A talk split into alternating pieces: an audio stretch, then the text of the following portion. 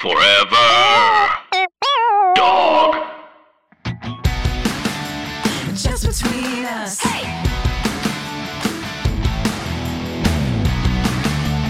Just between us.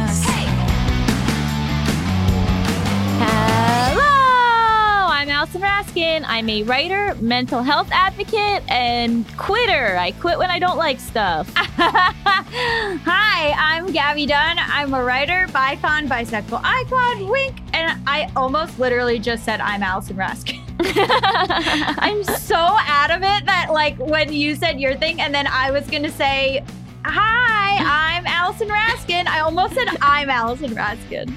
well, I wouldn't put it past you. To what, identity theft you? Yeah, why not? You've already been identity thefted once. I would I not have. put you through that again. that was a harrowing thing that happened the first time. yeah, they they accused me of, of stealing a Lincoln Navigator. That's too big of a car for me. I can't drive Yeah, that. If you were gonna steal a car, what car would you steal? I would steal. I have just so little interest in cars. like I would steal something else. Like what? if you could, if you could do a heist, what would you steal? Uh-huh. I would steal all of Bloomingdale's. Okay, that seems hard to walk out with. I just want clothes. Like the only thing I covet is clothes and Yeah. I guess like delicate gold necklaces. I'm interested in a clothing heist. Yeah. like you just go into Barney's, you steal some stuff. That's just come- shoplifting. It is just shoplifting. Okay, so let me ask you a question. How come if I steal like if I steal jewels, I've done a heist, but if I steal clothes, I'm just a shoplifter? To me, a heist implies that it's during a time where you're like a heist implies that you're not just simply pretending to be a customer who puts stuff in their bag and then leaves. Like Okay. maybe you steal it at night, maybe you Okay. sneak in through the back. And then Okay. shoplifting is anything where you're just there and you just like casually put something on your person and walk out. Okay, but if you stole the Hope Diamond, they would say that's a heist. I but guess. if I went in and I took it and I put it in my pocket and walked out, I feel like the amount of money a thing is worth also puts it in a heist. Here's my question When is it a murder and when is it an assassination? So glad you asked. Okay. I think an assassination is when it's like a notable person. Do you think it has to have a political bent to it? No, because Gianni Versace was assassinated and he was just a famous fashion designer. I would argue that's a murder. But the Ryan Murphy show is called The Assassination of Gianni Versace. I don't know. Anyway, this is just between us, a variety show filled with heartfelt advice Ridiculous games. and brutal honesty. This is a good thing to talk about is what crimes are labeled and why. Hmm I don't like the system we have. And I'm going to go out on a limb and say that. Well, I don't. Yeah, of course, our system is terrible across the board. Oh, okay. Well, I don't like it because I you're right. It's confusing. Assassination. It's also so upsetting because let's say someone killed me and then I just like kind of be hanging out being like, are they going to call it an assassination? Am I famous enough for them to call it an assassination? They'd probably just call it a murder. Okay, well, Melissa just came in and said assassination is the murder of a prominent person or political figure by a surprise attack, usually for payment or political reasons. Surprise attack. Yeah, you got it. You can't see it coming. When is a murder not a surprise to the person being murdered? all the time people if you listen to true crime podcasts they'll be like yeah they kept saying that their wife was going to kill them and then they did Oh, yeah. That's actually really sad. I know we don't listen to people enough about that kind of thing, to be honest. We really should be paying more. We by we I mean the police should really be paying more attention to that. and then murder the unlawful killing of one human by another especially with premeditated malice i think there's a political bent to assassination Premeditated malice is my roller derby name. No, it's not Premeditated Alice. Oh That's kind of fun. but your name's not alice No, no, you pick a fake name for roller derby. If you listen to this show and you do roller derby, write in and tell us your name. They're always so cool. They're always so fun. all right well now now you have to start doing roller derby God, I would love to. When the pandemic's over, I'll do it. Anyway, we have a great show for you today. We're going to be talking all about vaccines and why they've become so divisive. And Allison sent a really great article that we will be discussing. And when we return from break, we're going to be answering a listener's question. So stick Ooh. around. between us. We're back. You know what that means. Hit it! International question! International question! International question! Nat, unknown. Unknown sounds so mysterious. Well, I put unknown when they don't tell me. it's very, it's like very mysterious. Yeah, it keeps people wanting more, keeps people tuning in. Okay. so I love this question. The TLDR Am I self sabotaging or are my worries valid? Hmm. The question of all questions. Dear Allison and Gabby, I'm a longtime viewer of your content since 2015 and would like your advice as folks who have been in a relationship while managing your mental health. I deal with anxiety and worries of emotional abandonment from my friends and partner quite often. As a result, I had the tendency to self sabotage in order to protect myself from getting hurt. This often comes in the form of negative thoughts about my friends or my partner. However, I've been doing a lot of work on myself the past few years and am much better at managing my anxiety. My head feels much clearer from even a year ago. That's so exciting. I love hearing that. Now, the issue I've been dating my current boyfriend for a year now. We met right before the pandemic hit and have since entered into a long term relationship. When we met, my partner didn't have a job, was living at home, still is, and didn't have much direction. Though we had good chemistry and all went well on our first date, I initially said no to dating due to the facts above. However, we kept talking and met up as friends the following week, and I recognized some traits in him that screamed boyfriend material. For example, he genuinely just wanted to be my friend. I felt no pressure or expectations from him when we met up as friends. He told me about other dates he'd gone on recently, and I felt genuinely comfortable in his presence. He remembered everything I told him about myself on our first date, stuff I didn't write over messages. He was present and engaged during our conversation, and we share the same sense of humor too. That's Aw. very, very important. Very important. Safe to say, we decided to start dating. However, I was upfront with him from the beginning. I told him, I like you a lot and want to give us a shot. However, you need to get a job before I can take us seriously.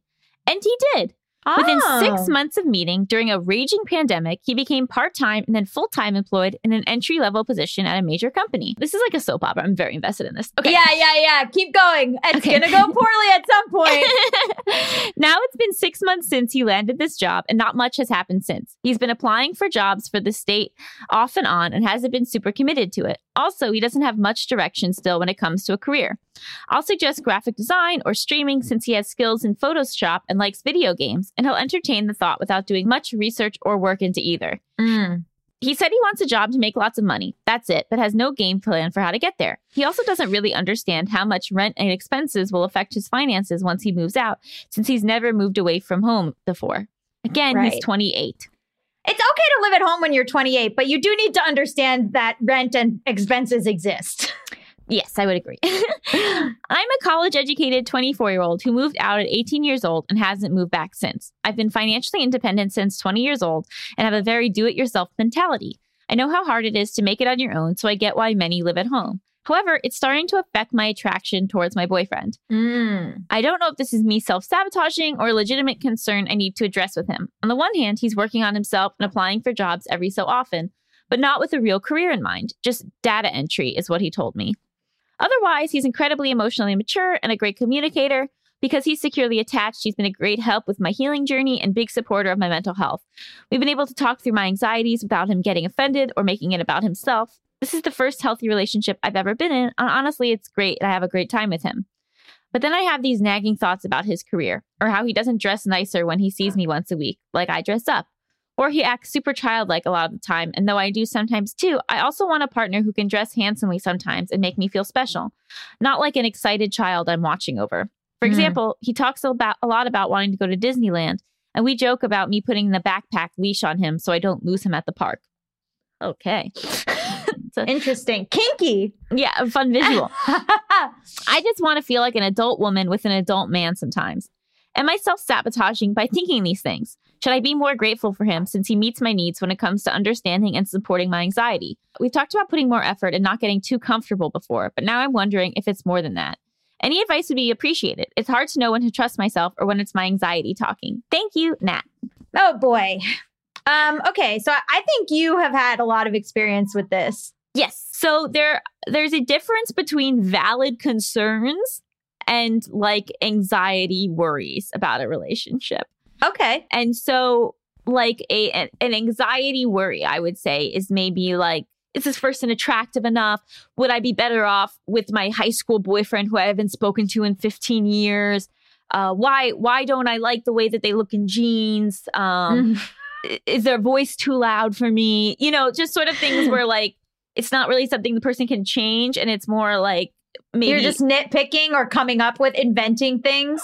Sort of or like you know then it might just be a sign of like a, a, a term called like relationship ocd and then there's valid concerns where you know picking your life partner is i would argue the most important decision that you make in your life if Mhm. you intend to have it be a long-term life partner potentially someone that you have children with so i, I think that when you have a history of mental health issues you can often feel like oh, well, if I can find somebody who can quote unquote put up with me, Mhm. then that should be enough.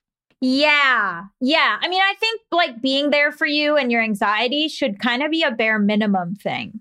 Exactly. So, like, I don't think that because you have these, you know, that you've had these issues that you've worked on, that you're making great strides where you're only 24. And for you to have already seen all of these improvements when your brain isn't even finished forming yet, like, that's amazing. You should celebrate that. But, but I don't think that that you need to hold your partner to a different standard Mm-hmm. than you would if you maybe didn't suffer from anxiety. And so, a big thing when you're entering into a long term partnership is to think about okay, so what are my values? What is truly important to me?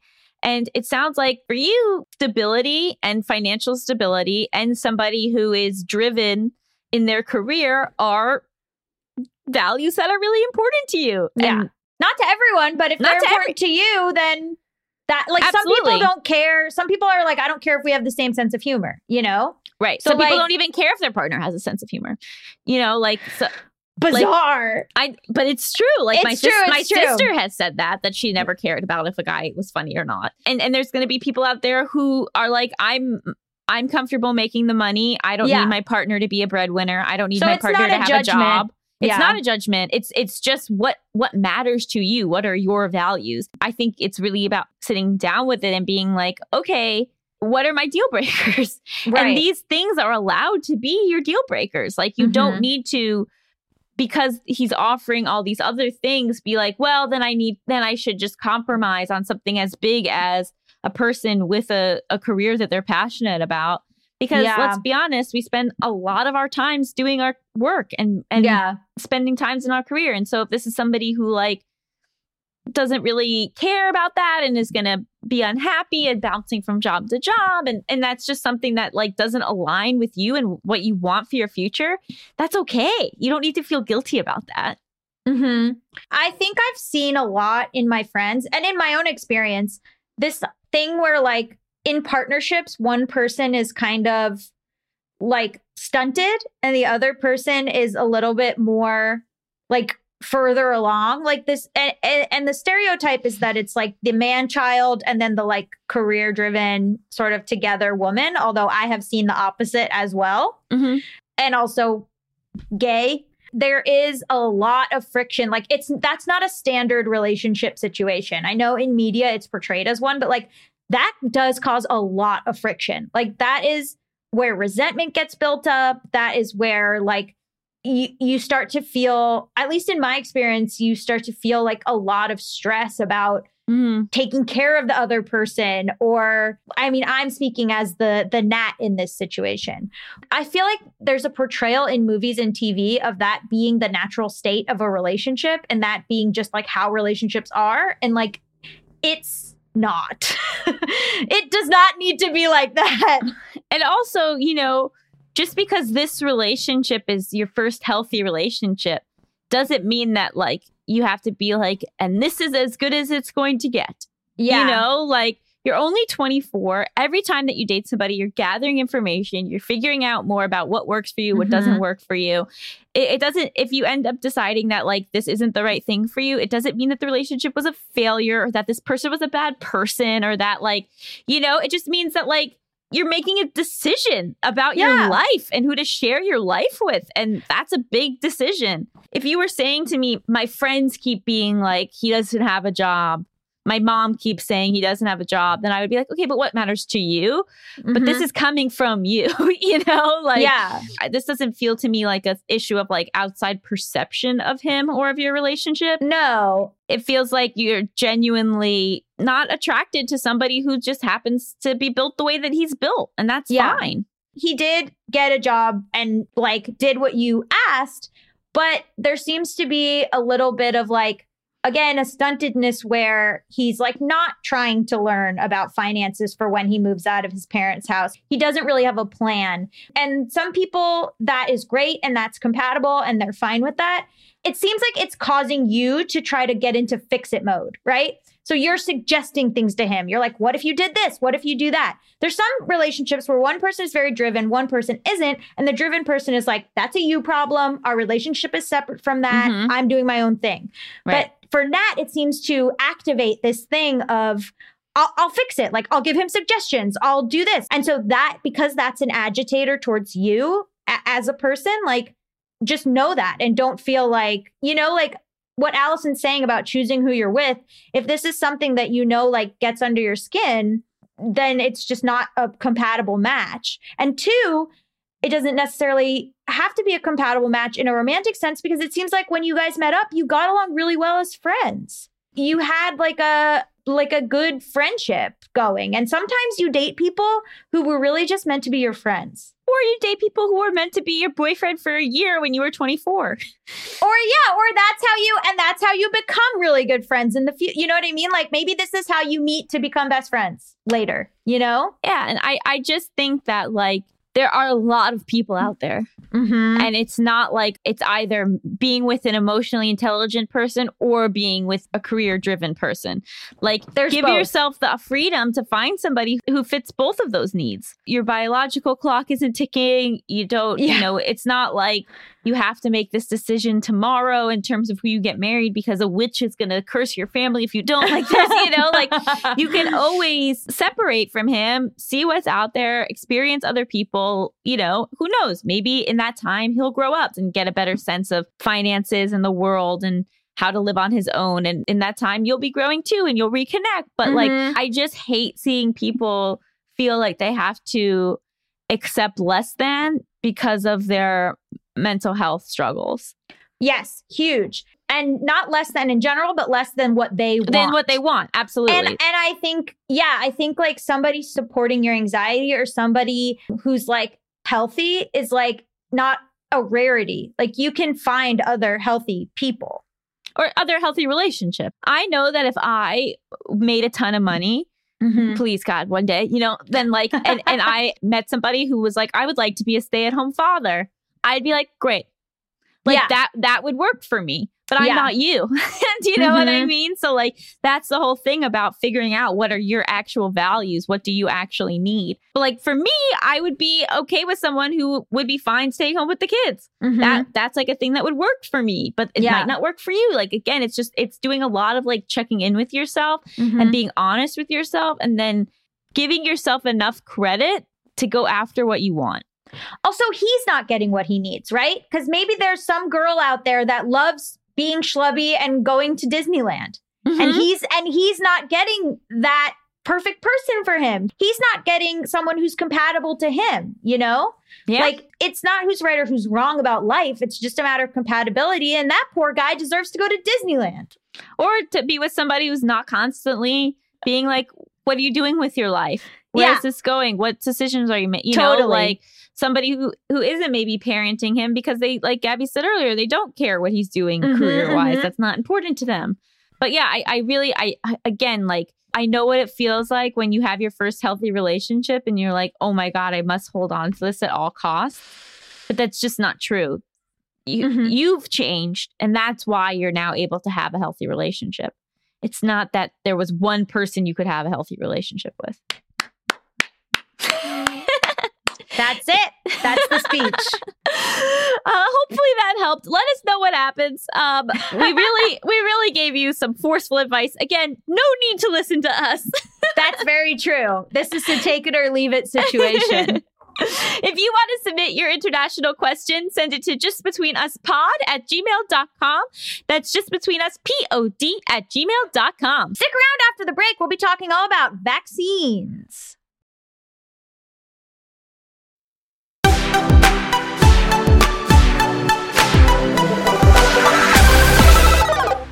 Welcome back to Just Between Us. It's time for topics. X X X X X X X baby. Baby. Yay! you know who that is. Melissa is joining us for this week's topics. We're going to be talking about the vaccines for COVID 19. So, okay, so Allison sent this article from Penn today that's called Understanding and Addressing Barriers to COVID Vaccine Acceptance. Um, and it's kind of about the two parties who are having trouble with vaccines. One is Black and Brown communities who have valid reasons.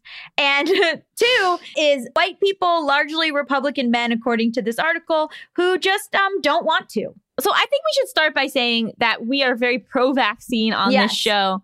I've gotten both shots. Gabby, I think, has had your first shot. One, yeah. Has had one. Melissa's having hers next week. And our main message is that, like, get vaccinated. Mhm. Um, it's so important. All of the information, for the most part, coming out is basically saying that these vaccines work amazing. They're even working with the different variants. Um, and that basically the only way to get rid of this thing is to get us to herd immunity, which would require us to get to like a high percentage of America being vaccinated.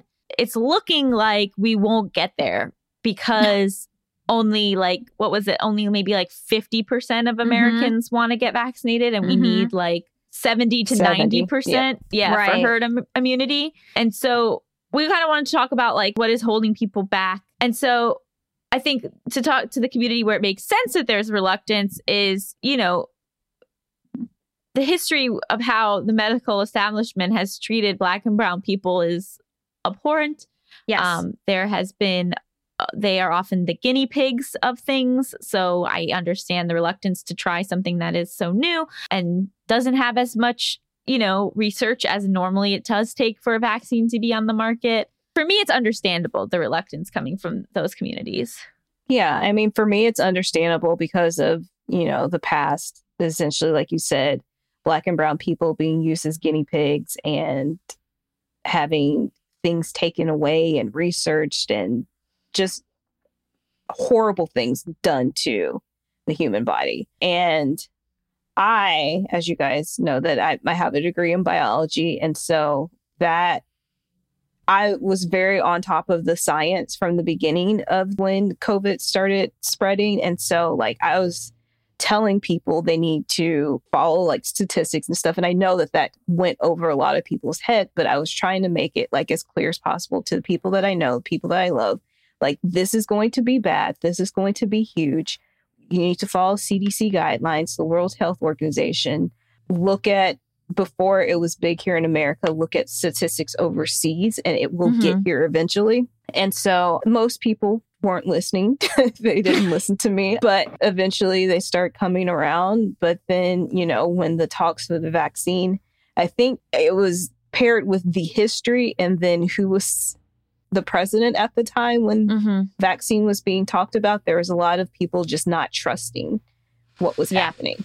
Specifically, I just want to say, in case people are wondering, um, you should look into the Tuskegee experiments and also like forced sterilization and experiments that were done during slavery, and in particular, Mhm. um, which involved white people experimenting on on specifically black people. For what? The Tuskegee ones were like to test syphilis. Mm-hmm. Who gives a shit about syphilis? Um, so that's the motto of this cha- of this Yeah. podcast. I want to say that the motto of this podcast is "Who gives a shit about syphilis?" but yeah, that is one sphere of where this is coming from. And I think Melissa, did you have any reluctance at all, or did you witness any reluctance in your but family? I did not. Well, I mean, people were reluctant in believing a, a lot of things that were actually happening, but I would break it down for them, um, not Mhm. just with the vaccine, but as far as the pandemic as a whole. Mhm. Um, and so I would break things down. But then when like talks of the vaccine started, they were like, So are we getting this? And I was like, Absolutely.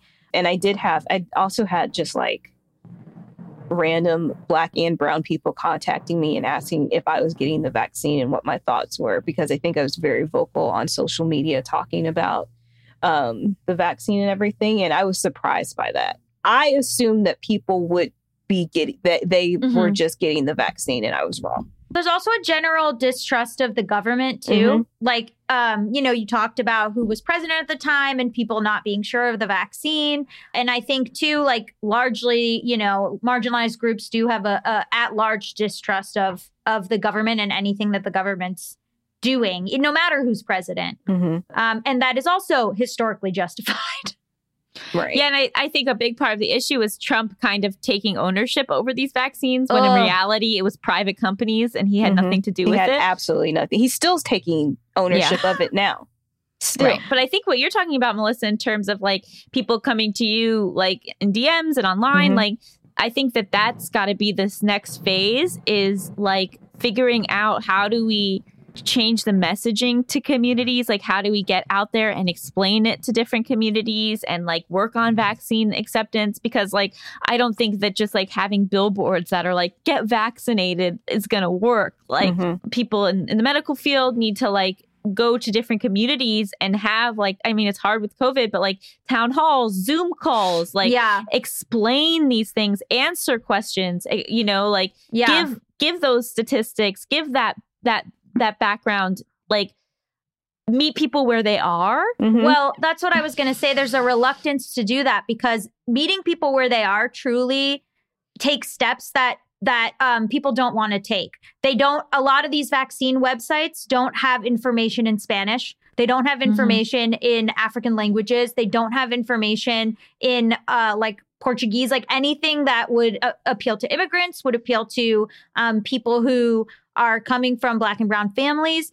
Uh, they don't. Um, they don't like address community leaders. They don't go to community leaders. There's there's also like the internet is a privilege in a lot of places where there's no wi-fi access. There's no in, there's no you know a lot of uh, native american reservations don't have internet. Like so the idea that like these communities can be served by like the general outreach that is done for like other communities they're just not doing it. Like people Mhm. are some people are doing it but like governmentally like there's it's just not available in enough languages. It's not available in places where there's no wi-fi. Like a lot of people are like truly left behind. A lot of people are truly left behind, but also um, I think having people do like neighbors doing their part just to spread if you've been vaccinated, just talking like, for example, my elderly neighbor that lives next door to me, she was like, I can't, I asked her if she had gotten vaccinated yet. Um, and this was a few weeks ago, you know, when people over a certain age were at the front of the line. So I had asked her and she's like, I can't get vaccinated because I have allergies. And I mm. asked her, do you have allergies like as in like seasonal outdoor allergies or are you allergic to something? And so because if you are allergic to certain things then you know you, there are certain precautions that you should take for getting the vaccine. And she just she meant allergies in general and not being allergic to something. And because she saw that if you ha- were allergic to certain things which they asked you she thought she couldn't get vaccinated Oh, so wow. then, like, I think Oh. it just takes like explaining just people you come in contact with, neighbors or whatever, just like saying a few words and asking them questions and just um, breaking it down in plain language for people to hear. Right. Yeah. And I also think that there's people who are on the fence about getting vaccinated, and then there are people who are like, and I think this falls more under the white Republicans who are like, no way in hell. And like to get to that herd immunity, I think we have to go go after those people who are not sure, who are maybe yeah or who like, are like it'll come you know i'll get vaccinated if it's there yeah, or like that they are maybe they just like don't have enough information, Mhm. or they are like waiting to see maybe what their their friends, like Melissa said, do the people in their community do, you know, and like really doing the outreach to them, um, and sort of like tipping them over into the side of of getting vaccinated versus like going after these people who like are doing it purely for political reasons Yeah. Mhm. and therefore are like going to be impossible to reach. And a lot of those people that are doing it for political reasons, the people that they are following, quote unquote, Mhm. have already been vaccinated. Oh, absolutely. It- that's like part of the problem is that the people that should be talking about getting vaccinated that have been vaccinated that are in these like political positions aren't doing it for political reasons which Mhm. is so backwards and messed up the New York Times had an interesting article about like new risks. Like Americans know that like cars, getting into a car is inherently risky, Mhm. Yeah. you know, and like getting, uh, uh, but like people are more afraid of things that are new. There's inherent risk in every aspect Mhm. of life. Yeah. Cars are a great example. Cars were new. when seatbelts first came out people fought that so hard They did. Have you seen the the ads, Yes. the anti seatbelt ads? They're Mhm. incredible.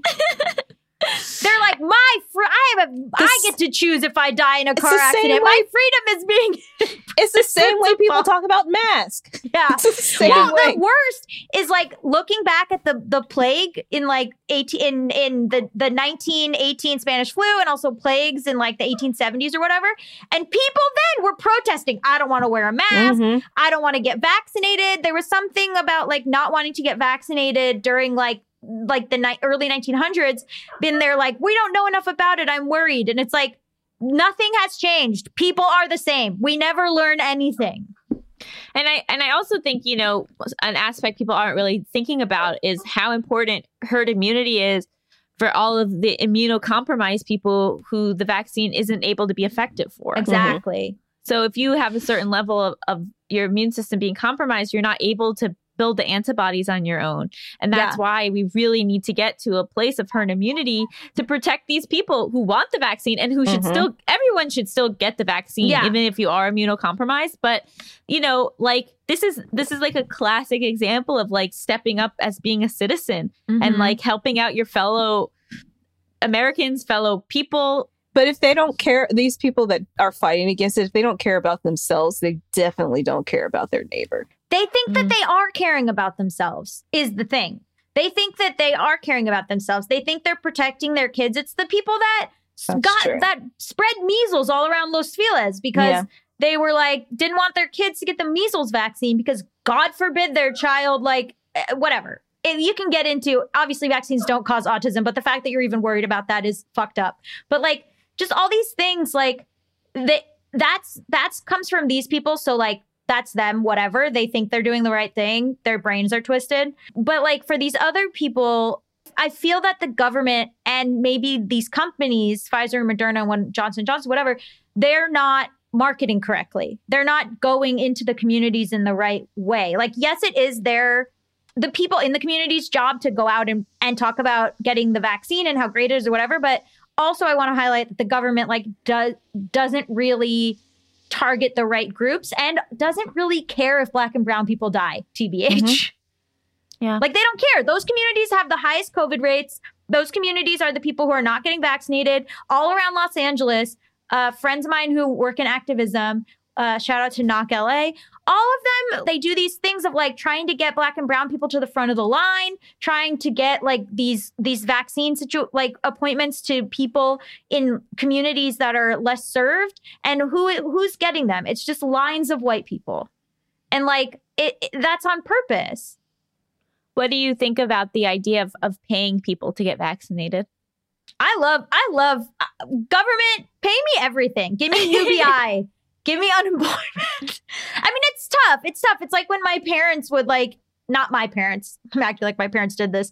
When parents give their kids like money for AIDS. Mhm. It's an incentive. Yeah, but it's also like, I don't know. I don't know if it would work. As as a base of it, like I don't think that like ethically that's cool.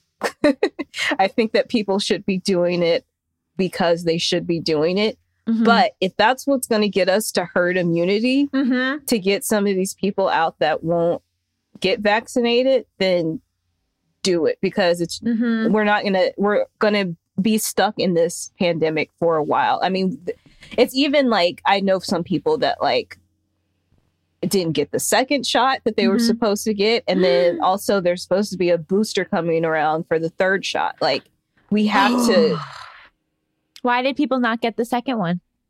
One girl told me that she didn't like the way that she had heart palpitations with the first one, Oh, but I don't think that it had any. I Yeah, think it's it- just yeah. nerves, maybe. Yeah. Yeah. Well, the other thing is, and my sources are TikTok and Reddit, and that's all Mhm. I've got. And on Reddit, there, there are people that are like, they posted about like the booster that could come next year. Mhm. And there are people As early on as September.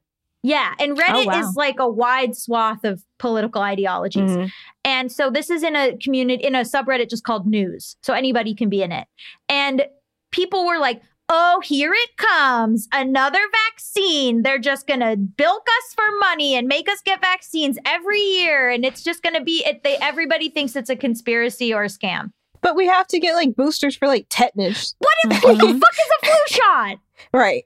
And they're like and, they're like and they're free. It's been free Yes. so far. it's free. What is the scam? Explain to me the scam. I understand this idea of like it, the the vaccine is very new. We don't know yes, like of the- course. but, but you also have to look at well, we know what the current reality is, and the Mhm. current reality is extremely dangerous and extremely risky, and s- millions of people are dying around the world because of this disease. And so far, all of the results on these vaccines, it's it's the results are great. You know, like yeah.